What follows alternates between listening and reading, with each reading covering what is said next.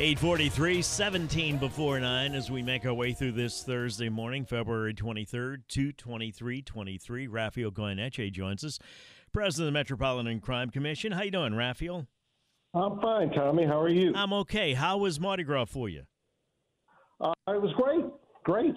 You know, it's uh, beautiful weather and uh, always good to see friends and family at Mardi Gras time. And how was it for the city? Did I see a story that the violent crime kind of went up a little bit toward the end of the season? All right. I mean, you know, the uh, uh, the worst part of Mardi Gras was the uh, the mass shooting on St. Charles Avenue, mm-hmm. uh, and um, you know that type of event really puts a, a damper on all the festivities. But um, you know, all in all, um, based on the way crime has been over the last couple of years in, in the city, I think that the police department uh, did an outstanding job, and uh, all of the other law enforcement agencies that assisted the city during carnival season are to be commended for uh, helping to make uh, Mardi Gras as, safe and, and, fun as it was for everyone that attended. So the suspect in the Bacchus shooting, I hate to call it that because the parade was just passing uh, during the Bacchus parade. I should put it that way. Uh, the DA wanted $500,000 bail. The magistrate that set the bail, and these magistrates kind of operate in a, a nebulous area where we don't really know what they are, and they play a very important, or who they are, they play a very important role in the criminal justice system. They increased it to a million dollars. Okay for him. But over a dozen other people arrested on gun charges walked free because the DA refused charges. Now, Rafael, if you can, I think eh, to put this in context, you're going to have to talk about the process of what happens when you're arrested with a gun, how it should work, and what happened here. Right. So let's take uh, let's take the uh, the murder suspect that was arrested. So as you're arrested, uh, you are booked into the jail, and then you're brought to magistrate court within 24 hours for your bail setting. And at that bail setting, there's a prosecutor present, there's a public defender present. Uh, they both advocate uh, one, uh, the prosecutor will advise the judge about their, their prior criminal histories and talk about the danger and the severity of the offense. The defense attorney will provide any mitigating circumstances and usually make a plea for a low bail. And then the judge ignores them both and sets the bail that they want to set. And I'm not trying to be funny here, Rafael, but for a reference, it's kind of like around the middle of Law and Order, right, where they make an arrest and then they go and, and on the show and then they they each make their case and then the judge says, okay, this and and it slaps the gavel and then it's over. Correct? Exactly. Okay. Exactly. All right. Now, with respect to these gun uh, cases, these are very, very different than the process that I just described to you. The, you know, the, the fundamentals, arrest, booking, and magistrate court are the same. But what ended up happening with these gun cases is, and it's not just gun cases, there were 19 cases on Mardi Gras Day that the district attorney's office took the extraordinary measure. I've never seen this happen before. But at the bail hearing, the district attorney's office refused charges in 19 misdemeanor cases and one felony case. So let me go back to the, to my law and order example. They're at this thing, but the DA is saying, eh, we, we're not going to even accept the charges. Let him go? Exactly. Okay. Exactly. But with the condition, with the gun charges, that they forfeit the right to have their gun returned to them. Now, if the charges are refused under normal circumstances, then the person that was arrested is entitled to receive his property back, including a gun. So the district attorney's office uh, refused the charges, but required that they waive the right to reclaim their firearm. Now, what's so extraordinary about that is that's the bail setting hearing. And at the bail setting hearing, the district attorney's office doesn't have the benefit of the police report to screen and review the facts. They haven't had a chance to really talk to the, the witnesses, the police officers that made the arrests. They don't have the benefit of the body cam footage or the police report. So for them to make that decision at a bail hearing is totally inappropriate and undermines the efforts of the police department to focus on gun offenders that are carrying guns to the parades, which are restricted zones for, for firearms and in the French Quarter. And that's the way the police department is attempting to drive down the violence.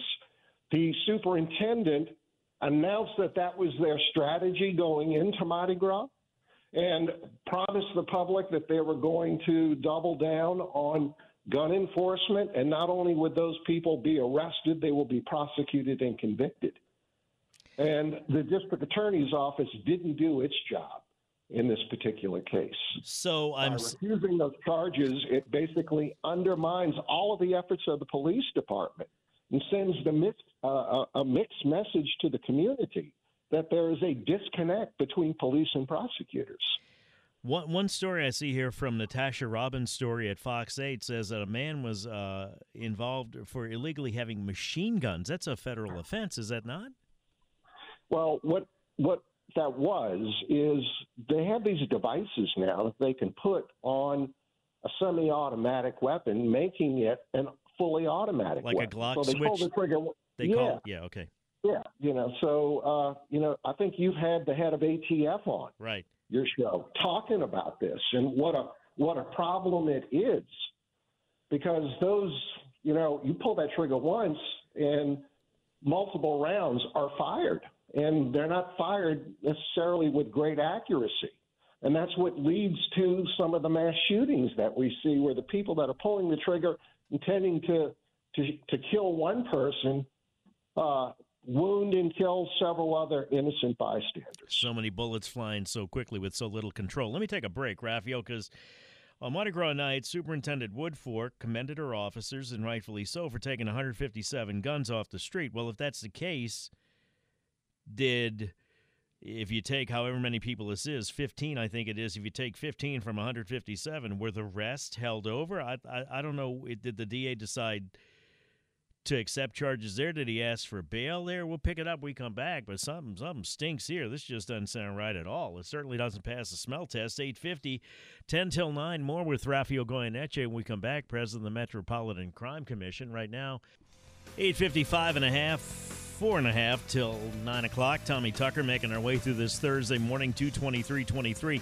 Talking to Rafael Goyeneche, President of the Metropolitan Crime Commission. So the guy that uh, killed one person and shot others at the Bacchus parade. The DA requested a half a million dollars bond. The magistrate judge set it at a million. For 15 others who were arrested for illegally carrying a weapon during Carnival, the DA's office refused the charges at the arraignment. Was that the term, uh, Rafael? no, bail hearing. Bail hearing, not bail even the arraignment, before the arraignment. So they did, there was no chance to even plead guilty or not guilty, right? Right, but there was no chance for the judge to even set bail because the, the district attorney's office refused the charges. Okay, so now the Superintendent Woodfork commended her officers, and rightfully so, for taking 157 guns off the street. So, what happened to those 157 people minus the 15 that the DA's office refused charges against? Did they go So- through? Go ahead. So that, that's the DA's created a problem for itself with this case because you have now created the opportunity for defense attorneys to claim that there's selective prosecution. Why were uh, the 15 given the opportunity to relinquish their gun and have their charges refused, and the rest of the offenders potentially can be charged with, with an offense that if you're arrested for a second time for carrying a concealed weapon, it becomes a felony. And, and I got to be So clear, it, it may not be one person per gun. It could be one person with multiple guns. So I don't know if it's for a fact 142, but the point is valid, right? Yes, right, right. So, you know, the district attorney, I, I talked to him about this yesterday, and he told me he didn't know that his assistant did this Oh, come on. until after the fact. That's worse. Which is, exactly. And, and it gets worse than that because the assistant that did this isn't a new hire that is assigned to magistrate, which is usually the starting point for new hires that are learning. This is the head of the Civil Rights Division, Emily Maw, that went into court, one of the senior prosecutors in Jason Williams' office. who also asked for the half a million who also asked for a half a million dollar bail with the shooter at the Bacchus parade, and the magistrate upped it to a million. Correct? Right. Wow. Right. So you know this is this is uh, a dilemma for the DA, and uh, it's gonna he's gonna have to do some damage control on this. He's already said that they're going to screen these cases, which is the appropriate response, but the reports haven't been prepared yet. The police have just been, uh, you know, up to the eyebrows in Mardi Gras making arrests. The reports will follow in the next week or so. The body cam footage will follow, and then the district attorney's office can make a reasonable assessment as to whether these cases are viable and deserving of being prosecuted. I- Not ju- in the manner that that happened on Mardi Gras Day in magistrate court. I, I'm just a West Bank guy, okay? But it seems to me that when you have deadlines being missed to charge juveniles, when you have uh, um, seasoned prosecutors freelancing when it comes to uh, not accepting charges, th- you begin to wonder if this DA's office is not a rudderless ship. They've got some management issues over there, and I've spoken to the DA about it. And uh, you know what he decides to do in the future, I think, will determine the success of his tenure as DA. Wow. Any final thoughts, Rafael? Oh no, that probably got me in plenty of trouble. Well, Uh, no, no, but I think it's you know somebody's got to talk about it. Somebody does. Somebody needs Yeah, to know what the hell's yeah. going on. Thank you, man. Appreciate Right. your time. right. Any, anytime. You I'm bet. Rafael Goyeneche, President, Metropolitan Crime Commission. That is head scratching indeed. We'll